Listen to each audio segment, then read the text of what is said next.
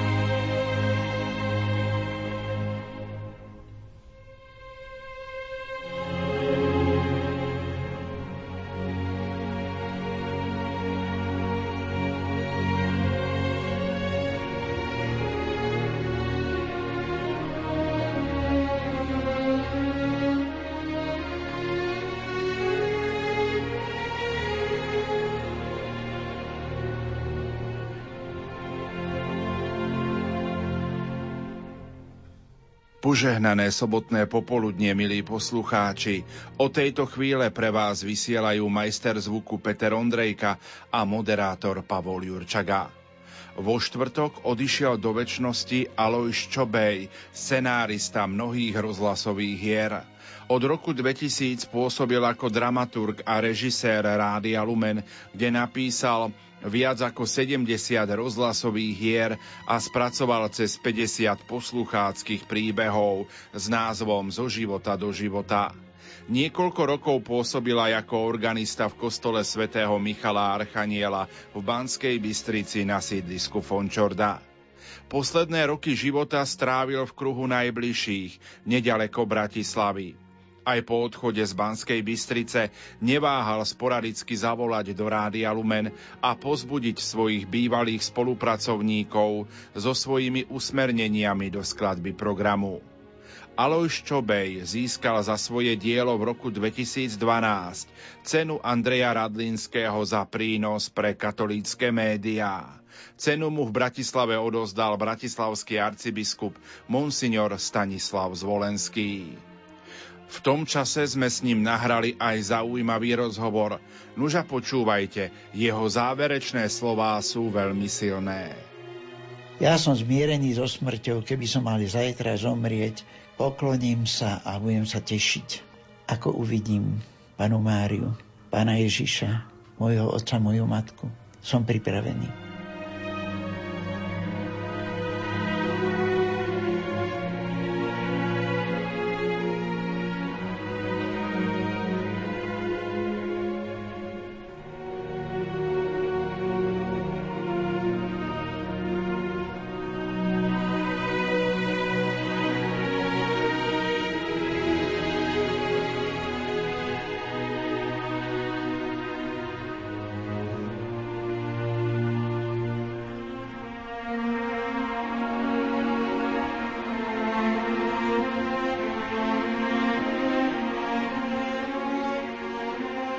Nasledujúcich minútach, milí poslucháči, vám ponúkame rozhovor s Alojzom Čobejom, autorom mnohých našich rozhlasových hier. Rozhovor sme nahrávali v roku 2011. Odpočinutie večné daj mu, ó a svetlo večné nech mu svieti, nech odpočíva v pokoji. Amen. Lumen. Malé rádio s veľkým poslaním. Na úvod nášho rozhovoru by som sa chcel opýtať, eh, kedy ti učarovala rozhlasová práca a kedy si sa dostal k práci v rozhlase? Rozhlas mi učaroval už v mladosti, pretože ja som vyrástol v takom malom mestečku na východe, kde rozhlas bol pre mňa okno do sveta. Cez rozhlas som sa dozvedel, to je Shakespeare, to Smetana. Všetko som sa dozvedel cez rozhlas, ale po skončení vysokej školy som pôsobil na gymnáziu v Banskej Bystrici. Od mladosti som sa považoval za muzikanta. Už ako stredoškolák som mal vlastnú kapelu, aj vysokoškolák a ako mladý profesor som si hneď na gymnáziu zriadil dievčenský zbor a kabaretný súbor a vždy som sa považoval za muzikanta. A keď môj moji žiaci, niektorí, napríklad Vlado Oravec, Karol Konárik, a starý slávny, tak ma pritiahli do rozhlasu, aby som im písal piesne. Tak som sa dostal aj do rozhlasu a som sa priam vyžíval v tvorbe piesni, textov a humoru. Háha, to bolo moje. A raz v Bratislave už ako rozhlasák ma oslovil taký šéf dramaturg, doktor Jan Vdoviak a hovorí, Lojsko, a prečo ty píšeš len také drobnosti, perkotiny? Prečo nenapíšeš niečo poriadne, napríklad hru? Ja som si uvedomil, veď už od mladosti som hrával, režíroval. Tak na Vianoce roku 1975 som napísal svoju prvú rozhlasovú hru. Bola to hra Ja musím byť zbojník o horehronsko zbojníkovi Jakubovi Surovcovi. A tak som si rozšíril svoj repertoár na 3H humor, hudba a hry. Čo z toho, čo si spomenul, humor, hudba alebo hry, ťa najviac tak oslovovalo? Čo by si robil najradšej, keby si si mal z týchto troch vybrať len jednu? Najradšej mám hudbu. Podnes hrávam kostole, kantorujem, podnes robím detské pesničky, dnes som práve dostal dve CDčka z jedného vydavateľstva, kde sú moje piesne, to mám najradšej. Ale keď ma zavolali do Rádia Lumen, ja už keď som skončil svoju anabázu v rozhlase a na vysokej škole, tak ja som si myslel, že sa budem len prechádzať po záhrade, tak mi zavolali z Lumenu. Ty si už na voľnej nohe? Reku, tak haram si zaslúžim. Ty nebudeš doma ty budeš robiť pre nás. Áno, a čo? Urobíš nám, postaví nám dramaturgiu. Manželke sa to nie páčilo, lebo ja som bol vždy z domu preč, ale potom povedal, no tak na nejaký rok im to tam choď, rozbehnúť. No a minulý rok to už bolo 10 rokov tak mi prischli v Rádiu Lumen hry, tak som sa stal dramaturgom, režisérom, autorom, všetko, čo s ním súvisí. Ktorá rozhlasová hra ti je tak tvojmu srdcu taká blízka, najbližšia? Tak prvú sme robili u nás v Lumene, ktorú som si sám napísal. Bola to hra Anieli zleteli o tichej noci a jej autorovi Franzovi Gruberovi. To sme robili s veľkým nadšením. Ja som si tam skomponoval veci, zavolal som si zbor z kapitúly, zavolal som si študentov z konzervatória, nacvičoval som to s nimi dvoj, troj hlas. To sme robili s veľkým nadšením a tá hra mi je tak veľmi blízka a už mala myslím nejakých 7 ale 8 repríz. No a potom z hier o svetých ma najviac zaujal príbeh o svetom Dominikovi. To bola moja prvá hra o svetých a ja som si preštudoval život Dominika a doslova ma očaril. Bol to jemný intelektuál, zbožný človek. Strašne sa mi páčil, napísal som tú hru, nazval som ju Do posledného dychu a potom si ma sestry Dominikánky tak trošku pritiahli k sebe a po rokoch ma donútili alebo uprosili, aby som urobil piesne o šiestich dominikánskych svetých. Ja som si musel naštudovať, kto sú to, čo sú to. Urobil som také CDčko, nazval som ho Laudácio Dominikána a to CD si podnes s veľkým teda uspokojením prehrávam. Skús prezradiť našim poslucháčom, ako vznikali alebo ako vznikajú inšpirácie pre rozhlasové hry. Oni vidia tú finálnu podobu, že si vypočujú popoludní v nedelu rozhlasovú hru, ale ako vznikajú také tie inšpirácie? Z čoho si čerpal? No keď sme išli postaviť dramaturgiu Rádia Lumen, pretože predtým tu boli nejaké pokusy, našiel som zo pár kvázi hier, boli to skôr pásma, ktoré sa dnes už nedajú vysielať, už nemajú takú úroveň, tak sme sa rozhodli, ako tú dramaturgiu postavíme. Tak ja som si urobil takých niekoľko cieľov. Poprvé biblické hry. Aby sme pomocou umenia a rozhlasových hier urobili takú novú, modernú evangelizáciu. Potom sme si zobrali sviatočné témy. Vždy sú problémy, keď idú Vianoce, Veľká noc, ide mimoriadná štruktúra, tam potrebujeme špeciálne hry.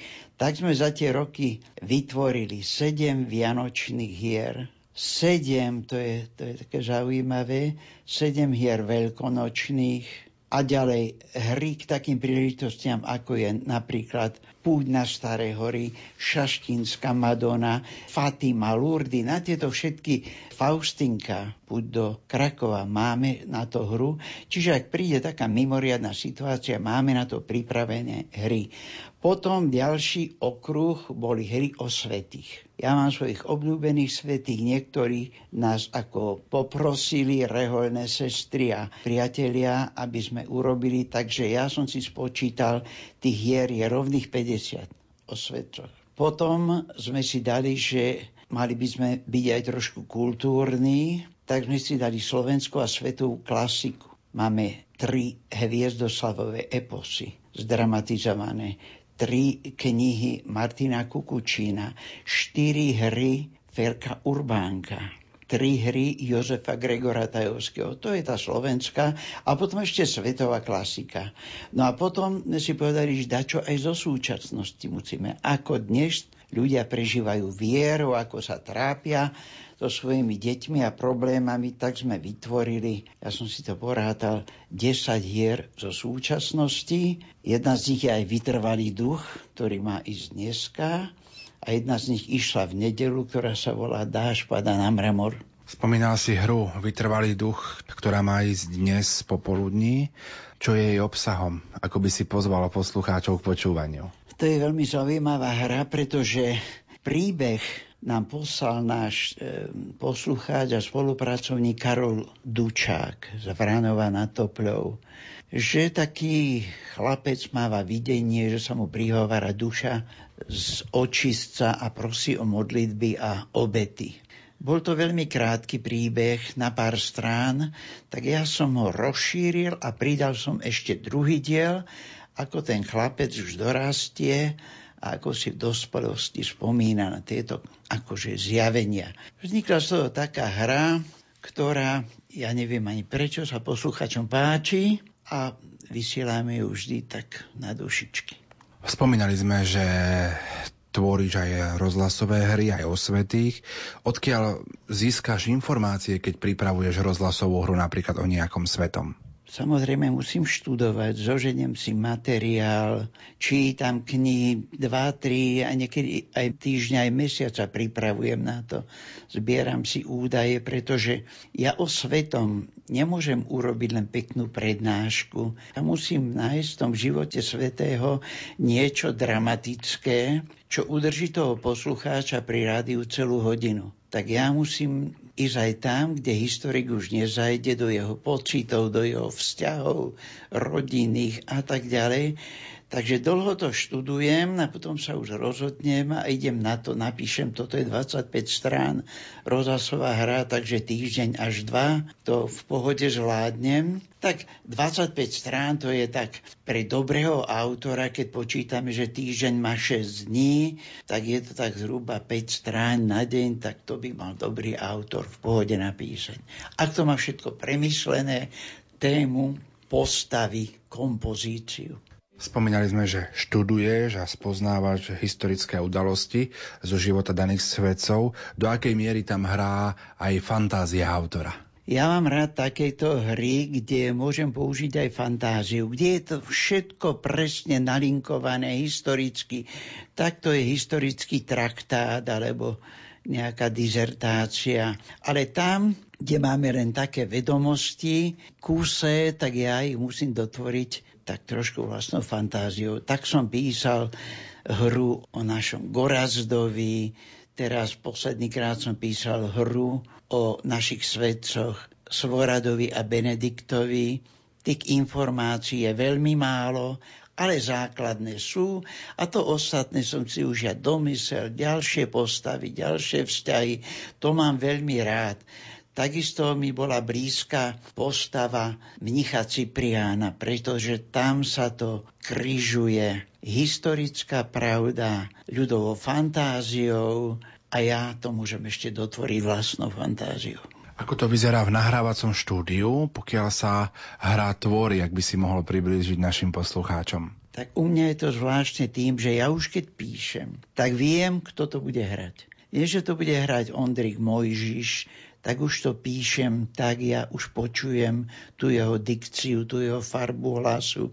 Toto bude hrať toto bude Miško. Už to viem presne, až na tie drobné postavy a píšem to rovno tak, ako sa hovorí im do úst, Takže raz, dva razy sa nám stalo, že ten herec nemohol prísť a hral to niekto iný, ako som mu napísal. Tá hra už nebola dobrá. Mňa znervozňoval ten herec, ináč to čítal, ako som to ja napísal. Nedal sa prinútiť do toho tempa nedokázal chytiť ten tempo, rytmus, ako by to robil ten herec, pre ktorého som to písal. Zo tri hry mám také pokazené, možno to nikto nevie, len ja. Najlepšie ja píšem rovno pre toho herca. Takže potom, keď sa zídeme v štúdiu, povieme si, ty si to, ty si to, ty si to, a ten herec mi povie, som to prečítal, ja viem presne, ja viem presne, áno, to je taký, to je taký, tak ideme do štúdia a potom to nahrávame, hráme sa s tým, zavše zastavíme, uvažujeme, je to ono, nie je to ono. Sa mi stalo, veľmi si to vážim, taká mladá herečka, ktorá mi povedala, pán režisér, Spúsme to ešte raz. Ja to urobím lepšie. To sa málo kedy stane, lebo herec sa len pozera na hodinky a utíka do divadla, kde má skúšku alebo predstavenie. A táto mi povedala, ja to urobím lepšie, tak to vrátime, aby to bolo čo najlepšie. A potom už zostaneme, keď herci odídu, my s tým zvukárom a už sa s tým hráme a mixujeme to, pridávame tam zvuky, hudbu, to už je taká naša špeciálna robota. Na čom v súčasnosti pracuješ? Som v takej ťažkej situácii, lebo ma navštívil pred časom môj priateľ jezuita páter Jan Ďurica z Bratislavy a priniesol mi taký zborník o slovenskom biblistovi Monsignorovi Botekovi, ktorý pred 20 rokmi zomrel a preložil písmo svete do slovenčiny. Ja som mal tu čest, že som ten jeho preklad redigoval a on ma poprosil, aby som o ňom napísal hru. Materiálu je dosť, všetko som si to preštudoval, len teraz sa modlím a prosím Ducha Svetého, aby mi vnúkol možnosť, ako dať tomu materiálu isté dramatické napätie, isté zaúzlenie, istý čo aj minimálny konflikt, aby to nebolo len také rozprávanie, narodil sa, prekladal a zomrel. Tak s tým sa teraz trápim, ani sa do, do toho nepúšťam, mám to všetko v hlave a čakám, kedy ma osvieti Duch Svetý a keď už prídem na to, je to ono, tak ja sadnem a za týždeň to napíšem. Čo by si chcel ešte takým tým rozhlasovým perom pre rozhlasové hry napísať a čo by mohlo alebo ešte malo vzniknúť? No už toho veľa nenapíšeme, pretože my sme takedy mali taký úzu, že sme vysielali jednu premiéru každý mesiac a ešte okrem toho sme vysielali taký ten cyklus posluchačských príbehov, takže som musel každý mesiac napísať jednu hru. To ja som sa veľmi snažil, urobil som si aj nejaký predstih, ale teraz prišla kríza hospodárska aj spoločenská, ktorá neobyšla ani lumen, takže výroba hvier sa tak pozastavila. Vyrábame iba zo pár hier do roka. Tak e, ja mám pripravené niekto hry na budúci rok, ak sa dožijeme tak by sme chceli nahrať, mám už hotovú hru, Brat František o Františkovi z Asisi. Ďalej mám hotovú hru Egejskí bratia o svetých Kozmovi a Damianovi. A vo výhľade mám ďalší slovenský svetý Bystrík. že o ňom vie. Ja už som tým naštudoval o ňom materiál. Vedel by som o ňom napísať hru. Ďalej mám v pláne svätého Benedikta, úžasnú postavu a ďalších svetých. Ak zvládneme. Samozrejme, ja už v hlave nosím 5 rokov taký veľký sen, ktorý už zrejme nenaplníme. Ja som si vymyslel, že Rádio Lumen by malo vysielať taký seriál polhodinový, ako boli čo nového Bielikovci alebo také dačo. Ja som si vymyslel takú rodinu kresťanskú, ktorá má syna aj kňaza, ale aj nevydarených synov, porozvádzaných, podnikateľov všelijakých. A teraz, ako oni tieto problémy riešia pomocou viery, nazval som ju po Božích cestách, urobil som si taký synopsis na 30 pokračovaní. Bohužiaľ, hospodárske a iné príčiny mi ten projekt zastavili a zrejme už ho nikdy ani nenaplním. Tak uvidíme, možno pán Boh bude chcieť, aby sa toto aj naplnilo, ale vrátil by som sa k tým rozhlasovým hrám. Prezrať našim poslucháčom, ktorá hra vznikala možno najťažšie a ktorá najľahšie. Najradšej spomínam na tvorbu a písanie a nahrávanie hry Abraham.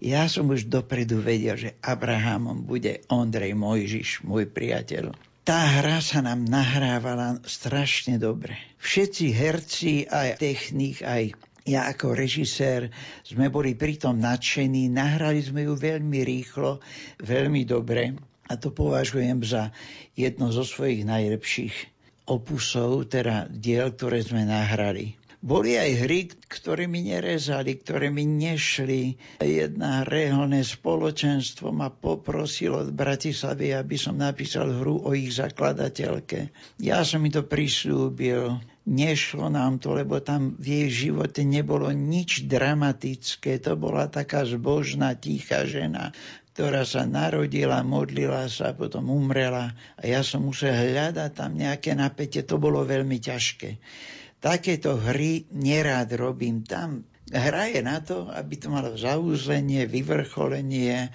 rozúzlenie, aby mala všetky tie, tie súčasti, ktoré má mať a keď tam nie je napätie, keď tam nie je nejaká dramatické zaúzlenie, sa to píše veľmi ťažko. Veľmi s veľkým nadšením a potešením som písal hru o Cyrilovi a Metodovi, Solúnsky bratia. To sme natiahli až na 90 minút lebo ja obyčajne tak ťažko začínam, ale keď sa rozbehnem, tak zistím, že mám 25 strán a ja som len v polovici príbehu. A do tej hodinky sa viacej nemestí, tak to začnem škrtať. Ale zistím, aj toto nie je potrebné, aj toto nie je dôležité. Škrta sa už dobre. Najprv treba napísať, potom sa to už dobre vyhadzuje. Bol si autorom rozhlasových alebo poslucháckých príbehov zo života do života. Vysielali sa prvú nedelu v mesiaci. O čo vlastne šlo a ako vznikol tento projekt? V roku 2004 prišiel terajší nový riaditeľ za mnou, že vymysleli taký projekt takých rozhlasových bakalárov, že by nám poslucháči posielali príbehy a niekto by tie príbehy prepísal do nejakej dramatickej podoby, či by som sa na to nedal. Veľmi ma to zaujalo, tak sme začali vo februári 2004 a vysielali sme to 7 rokov až doteraz.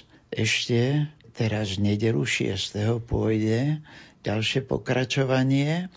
Ľudia nám písali príbehy, listy, niekedy len námety, niekedy len epizódku na štyri riadky. A ak ma to zaujalo, som to s veľkým potešením robil, nahrávali sme to a máme tých príbehov, keď vypočítame za 7 rokov, zhruba 10 až 12 do roka, tak si vypočítame, máme asi 80 tých príbehov v archíve Takže zo života do života to bolo taký trošku moja láska, veľmi rád som to robil, komunikoval s poslucháčmi, volali mi, písali, že všetko má svoj konec. Ako si reagoval na ohlasy poslucháčov, ktorí reagovali napríklad na cyklus príbehov zo života do života alebo na rozhlasové hry? No tak my nemáme také ohlasy, ako má pán Saniga, alebo nejaké také kontaktové relácie, že len skončia už vojna telefóny, ale sem tam pred kostolom, alebo sem tam nejaká pani učiteľka mi nedelu zavolala po obede, že počúvala hru a že sa jej páčilo, ale najviac ma zaujali také dva ohlasy. Jedna veľmi zbožná sestra, o ktorej sa tak hovorí, že najradšej by v kostole aj spávala. Syn jej chodí aj na teológiu, takže zbožná žena ma stretla v meste a mi povedala, ej Lojsko, Lojsko, počúvam, ako rýžuješ v rádiu Lumen tak ma to veľmi tak zarazilo, pretože my robíme za symbolické honoráre alebo zadarmo. Tak som povedal, Janka, ak chceš, ten job ti môžem od zajtra prepustiť. Nechceš, môžeš to robiť. Povedala, ale keď ja to neviem. A druhý sa mi stal asi pred mesiacom, hrávam v kostole, kantorujem. A to prišiel ku mne jeden taký asi 60-ročný pán a hovorí, pán kantor, mali by ste nechať to kantorovanie tým mladším dievčencom, a vy by ste mali sa viac venovať tým rozhlasovým hrám, aby ich Lumen nemusel stále reprizovať. Tak som sa na tom pousmiel. Takže to boli také dva ohlasy. Ja možno teraz sa spýtam trošku aj osobne, kedy si sa ty vo svojom živote stretol s pánom, stretol s Bohom? Kedy ťa tak oslovil? Ja som mal to šťastie, že som vyrástol v dobrej kresťanskej rodine. Moji rodičia boli rolníci, mama zbožná, ja si vždy, keď sa modlím, tak som presvedčený, že je medzi svetými a otec bol veľmi dobrý kresťan. 40 rokov bol kurátorom v kostole, na fare, stále sme boli tam, čo sa robilo, či opravoval kostol. Ja som stále s ním bol. Od 5 rokov som ministroval a potom som kantoroval. Takže ja mám od detstva tú vieru hlboko vštepenú. Mal som šťastie, že som dostal aj manželku. Pán Boh mi poženal manželku, veľmi dobrú, zbožnú kresťanku, takže ja môžem povedať, že žijem s anielom. A keď tak si pozrie spätne na niektoré životné situácie a životné chvíle, ktoré si prežil, pocitil si naozaj v tých životných situáciách takú mocnú ruku Boha? Ja teraz, keď sa zamýšľam nad svojim životom, tak žasnem, pretože boli časy, keď som ako profesor alebo redaktor rozhlasu bol iba taký, ako by som povedal, papierový kresťan taký povrchný trošku. Vždy som veril, vždy, nikdy som sa teda nepustil Pána Boha, ale v tých svojich náboženských povinnostiach som bol taký trošku povrchný a ja žasnem, že aj vtedy keď som bol taký povrchný kresťan, ako ma Pán Boh požehnával. Všetko mi dával, o čo som sa ani ani veľmi neusiloval. Dobrú prácu, dobrú manželku, dobré deti, dobré zdravie. Ani neviem, ako som si dom postavil. Prišiel za nami jeden a sa nám ponúkol, že nám ho postavia. Proste Pán Boh ma požehnával, vždy hovorím nezaslúžene, ale on asi vedel, no veď on keď trošku dospeje do istého času, tak mi to všetko vráti. Tak ja sa teraz snažím zo všetkých síl pracovať pre církev, pre svoju farnosť a pre Pána Boha. Spomína, že pracuješ aj pre církev, pre farnosť. Čo konkrétne vo farnosti je tvojou úlohou? Tak ja som mal to šťastie, že sme zakladali farnosť Fončorda a pán mi doprial takú veľkú milosť, že som mohol stavať kostol. Po 200 rokoch Bystrici sme mi prvý začali stavať kostol po kapitule a začali sme od začiatku. Od prvých plánov. Spočiatku nás všetci odhovárali, dokonca aj niektorí kňazi nás odhovárali, aby sme si nenarobili dlhy církvy a im, ale my sme sa nedali. S pánom Pátrom Ďuricom sme išli do toho veľmi odvážne a Boh bol s nami. Všetko sme zvládli, postavili sme kostol, ja som tam odpracoval celé týždne a s veľkou radosťou ďakujem Bohu, že som mohol byť pritom A všetky doly sme ľahko posplácali, všetko nám to išlo veľmi dobre. Dožil som sa vysviacky, až je na oslavu toho, že sme vysvedcovali ten kostol svätého Michala Archaniela, tak som urobil aj hymnu, takú farsku, ktorá sa teda vždy na náš odpust spieva v kostole a už to pomaly vedia všetci naši veriaci. Kostol je zasvetený svetému Michalovi Archanielovi, patrón boja proti zlu. V čom teba tento svetec oslovuje? Tak my sme to tak trošku viac menej zdedili, pretože svätý e, Michal Archaniel je patronom Banskej Bystrice a keďže ho nemal tu žiaden kostol, tak by sme sa podujali. Súhlasil pán biskup a všetci, aby to bol svätého Michala Archaniela, tak je pre nás takým príkladom, že odvážne zápasil s tým diablom a proste patril medzi tých archanielov, ktorí neboli pyšní, ktorých Boh nemusel zhodiť z neba do pekiel, je takým našim príkladom aj pre mňa takým vzorom, že nemám sa vzdávať, aj napriek svojej starobe a chorobe mám dať všetky síly do služieb církvy a farnosti. Pred malou chvíľou sme spomínali to, že si bol pri výstavbe kostola. Je ťažké stavať asi kostol stehal, ale oveľa ťažšie je stavať taký duchovný chrám vo vnútri každého človeka, ktorého máme možnosť stretávať. A ty si tých ľudí, predpokladám, vo svojom živote stretol naozaj veľmi veľa. Fončorda naša bola považovaná za takú červenú planinu. Tu proste boli všetci ako takí pristahovalci do panelákového sídliska, ľudia takí socialistickí už a bolo tu veľmi ťažké akože obnoviť tú vieru. Tí veriaci chodili do mesta tu na Fončorde to tak všetko vegetovalo a my keď sme chceli stavať kostol, tak neuveriteľné prekážky. Keď sme si vybrali stavebný pozemok, tak začala podpisová akcia po panelákoch aby nám mesto nedovolilo postaviť kostol, lebo v kostole sa často zvoní a ich to bude rušiť. Tak nakoniec sme sa už dohodli, takže postavíme kostol bez zvonov, bez zvonice, aj taký sme postavili. Ale sme sa nedali. A keď už sme mali všetko hotové, krásny plán na kostol, ako Nojová archa, tak sa zistilo, že pod našim pozemkom je 5 metrov nános, bahno, na ktorom sa nedá stavať tak sme museli postaviť kostol ľahký, drevený, ktorý by uniesol, teda to podlože unieslo. Napriek tomu nikdy sme sa nevzdali a to vlastne vytvorilo našu farnosť. Tam sme sa stretli pri tej výstavbe toho kostola, tam sme sa upevnili, spoznali a teraz máme zhruba tých tisíc ľudí, každú nedelu k nám chodí do kostola, máme 5 svetý omši a ja mám veľkú radosť, že môžem aspoň svoje celoživotné hudobné skúsenosti využiť tým, že kantorujem tam, hrám a píšem zborové skladby pre náš zbor Michael.